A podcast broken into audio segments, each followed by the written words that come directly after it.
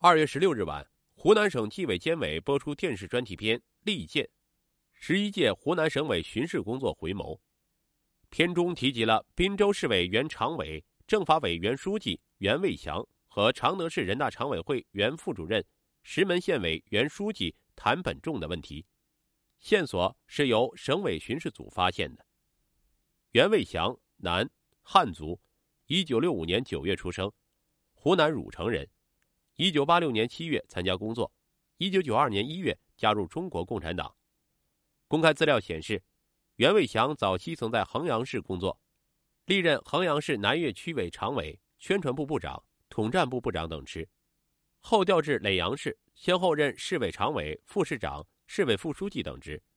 二零零四年出任衡阳市城市管理行政执法局局长。二零零七年，袁卫祥调任滨州市贵阳县县长。任职三年，二零一零年调任安仁县委书记，于二零一六年任滨州高新技术产业开发区党工委书记、苏仙区委书记。二零一九年七月，袁卫祥出任滨州市委常委、政法委书记，直至二零二零年九月落马。二零二一年二月，袁卫祥被双开，他被指对抗组织审查、跑官买官、搞钱色交易，利用职务上的便利。在工程承揽、项目推进、工程拨款、付款等方面为他人谋取利益，单独伙同他人收受他人财物，数额特别巨大。通报还措辞严厉地指出，袁卫祥贪欲膨胀、道德败坏、官迷心窍、利令智昏。二零二一年九月，袁卫祥涉嫌受贿罪一案在衡阳市中级人民法院公开开庭审理，检方指控。二零一一年至二零一九年，袁卫祥利用职务上的便利敛财六千一百八十六万元，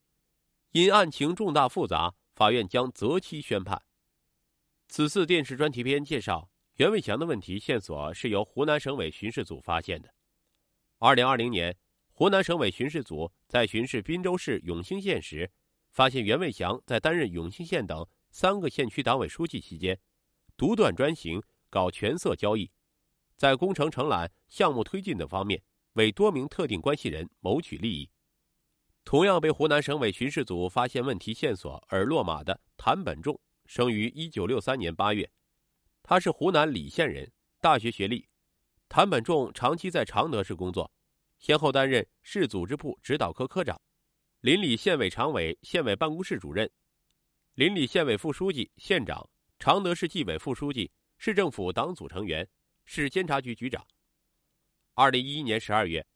谭本仲出任常德市汉寿县委书记。三年后，他转任石门县委书记。二零一七年一月，谭本仲履新常德市人大常委会副主任、石门县委书记。二零二零年六月，谭本仲被查。二零二零年十二月，《中国纪检监察报》刊文，借打牌之名权钱交易，牌桌成为利益输送通道。只赢不输的赌局。文中指出，谭本仲长期与私营企业主以打牌的名义聚会，实则借机大肆捞钱。这些私营企业主把打麻将作为围猎谭本仲的手段之一，故意放水成为他的手下败将，通过输送大量钱财换来工程项目承揽、项目开发等方面办事的方便。二零二一年三月，谭本仲受贿一案开庭，检方指控。二零零八年至二零二零年，谭本仲利用职务上的便利，为湖南某通城有限公司、湖南某置业有限公司等多家单位及其法定代表人、股东蔡某、周某、左某、王某、冉某、徐某等，在工程款承揽及工程款拨付、医疗设备及药品采购、项目开发等事项上谋取利益，非法收受财物九千五百三十九点二六七八万元。其中计税六千三百八十四点九零五八万元，未遂三千一百五十四点三六二万元。二零二一年九月，湖南通报六起损害营商环境问题典型案例，其中就包括谭本仲。官方称，谭本仲在担任石门县委书记期间，对工程建设项目私相授受、肆意插手，在谭本仲的默许纵容下，与其关系密切的私营企业主在石门县打牌子。提篮子成风，该县工程项目建设领域围标串标现象突出。